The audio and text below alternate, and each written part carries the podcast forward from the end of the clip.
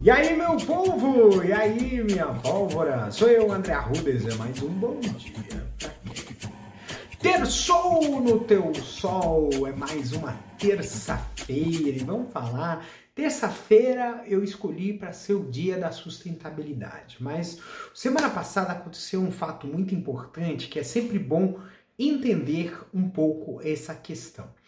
É, o Supremo Tribunal Federal, por nove votos a dois, é, considerou que o marco temporal, que é a demarcação de terras indígenas somente permitida quando os indígenas uh, estavam no local na data da Constituição, né, da promulgação da Constituição de 1988, foi derrubado, foi considerado é, inconstitucional, não poderia ser levado adiante, né? E é, esse ponto ele é muito importante porque a gente precisa entender quem está do outro lado, quem está defendendo o marco temporal sobre a, o pretexto de considerar né, o marco temporal um, um problema de é, insegurança jurídica. É uma parte do pessoal do agronegócio. E é, muitas vezes são pessoas que são que fazem grilagem de terra, que invadem terras indígenas, que invadem florestas, que agridem e desmatam o meio ambiente em nome do seu próprio lucro, em nome da exploração da, de reservas de minérios, de é, agropecuária, né?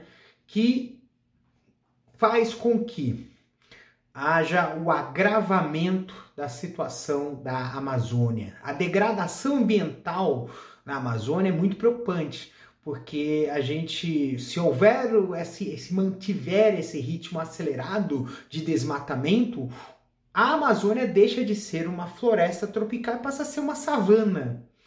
E, e, o, e a Amazônia é um importante colchão é, dentro do, do, do clima, né? Então, a proteção da floresta amazônica também permitiria que a situação que nós estamos vivendo de temperaturas extremas, extremadas, possa ter um certo equilíbrio. Então, a gente precisa entender quem está efetivamente por trás de defender esse marco temporal. Né? E a gente entender também a importância dos povos originários, dos povos indígenas, que sempre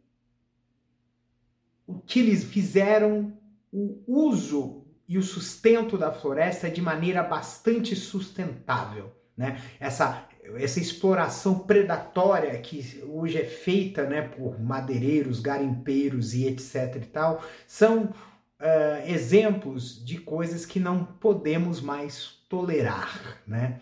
Então, gente, é, a gente percebe também o quão agravado está essa situação do clima e uma parte disso se dá por esse é, por esse desmatamento desenfreado na Amazônia. Então a gente precisa sim tomar partido, porque do contrário a gente vai sofrer consequências cada vez mais catastróficas em termos de clima. Nós vamos é, tornar cada vez mais frequentes chuvas intensas, é, como aconteceu na, no Rio Grande do Sul e calores extremos, como aconteceu no final de semana no centro-oeste, no sudeste do Brasil. Então a gente precisa sim tomar partido e defender uh, a nossa floresta amazônica e também as florestas, o verde em todos os lugares do Brasil. A gente precisa resgatar a defesa da Mata Atlântica, a gente precisa